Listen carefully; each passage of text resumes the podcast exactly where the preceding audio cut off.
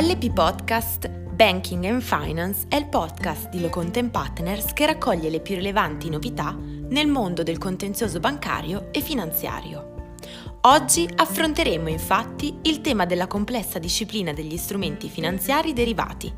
ed in particolare degli interest rate swap alla luce degli orientamenti più recenti della giurisprudenza di merito.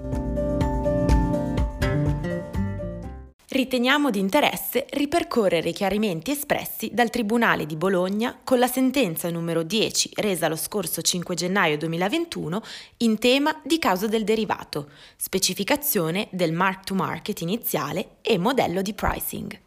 Si parta con il dire che tale pronuncia definisce un giudizio nell'ambito del quale la società attrice contestava la nullità del contratto di interest rate swap per difetto di causa tipica o mancanza degli elementi essenziali della stessa, per immeritevolezza giuridica, ovvero per indeterminatezza o indeterminabilità dell'oggetto, nonché la risoluzione del contratto per violazione dell'articolo 21 del testo unico della finanza, per violazione degli obblighi relativi al servizio di consulenza a carico della banca e per violazione degli articoli 39 e 40 del regolamento Consob numero 16190 del 2007. Il tutto con conseguente condanna della banca alla ripetizione in favore dell'attrice di quanto versato in esecuzione del contratto. L'istituto di credito convenuto resisteva in giudizio deducendo l'infondatezza delle domande avversarie e chiedendone l'integrale rigetto. Il Tribunale di Bologna ha anzitutto chiarito che va disattesa la prospettazione secondo cui il contratto IRS sarebbe privo della causa tipica dei derivati. La creazione di reciproche alee, dato l'inquadramento dei contratti derivati nelle cosiddette scommesse legalizzate, perché in esso mancherebbe la specificazione del mark to market iniziale, del modello matematico di pricing e degli scenari probabilistici, senza i quali verrebbe meno la consapevole e razionale creazione di alee reciproche che è alla base della causa del derivato. Tale giudice ha infatti precisato che la tesi prospettata da parte attrice fa, rime- fa riferimento ad un orientamento di merito definito come datato e superato. Sulla base di queste premesse, il Tribunale ha fatto chiarezza nel merito del tema della causa tipica di un contratto di interest rate swap, specificando, come noto, che la causa dei contratti derivati consiste nello scambio a scadenze prefissate del differenziale dei valori del sottostante parametrato a tassi di interesse. Le parti si impegnano a date prestabilite a versare o a riscuotere il differenziale di importi determinati in base a tassi di interesse diversi applicati a un capitale di riferimento detto nozionale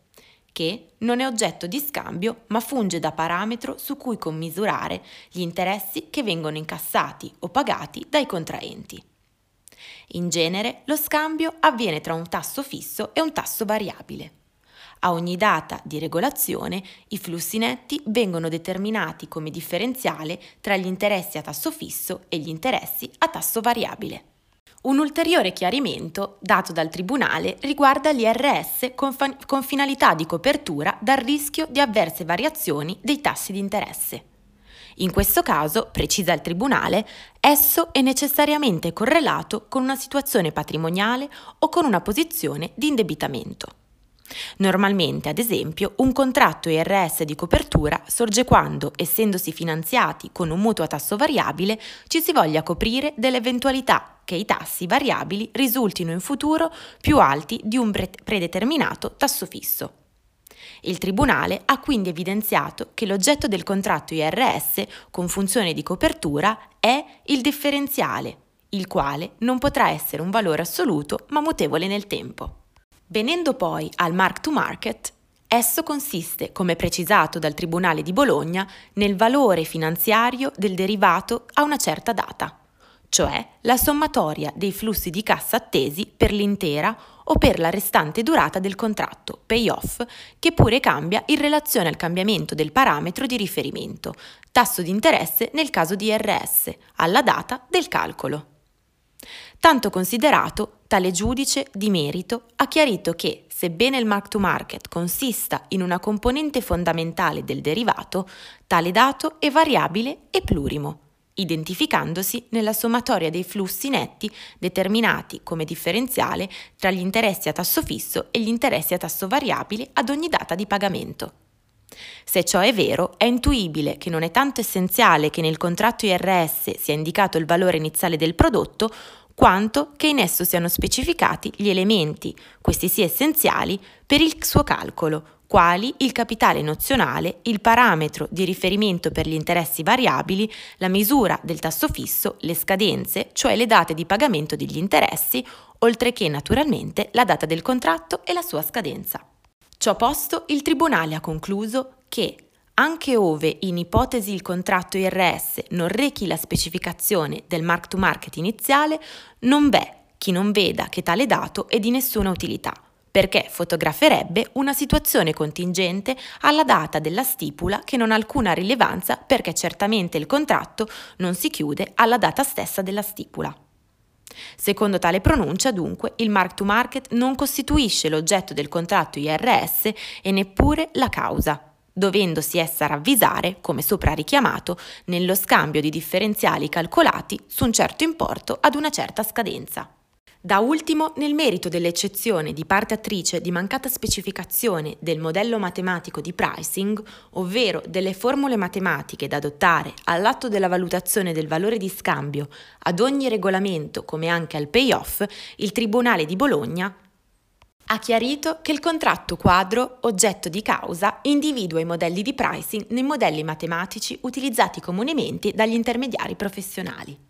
Ed ha concluso che tali modelli e criteri di valutazione del mark to market indicati nel contratto quadro sono perfettamente in linea con la disposizione dell'articolo 2427 codice, bis codice civile, entrata in vigore al 1 gennaio del 2005 e successivamente modificata nel 2015, che nella sua originaria formulazione prevedeva che il fair value degli strumenti finanziari derivati nella titolarità delle società andava determinato per gli strumenti fuori dal mercato attivo, gli OTC, con riferimento ai modelli e tecniche di valutazione generalmente accettati, in modo da assicurare una ragionevole approssimazione al valore di mercato.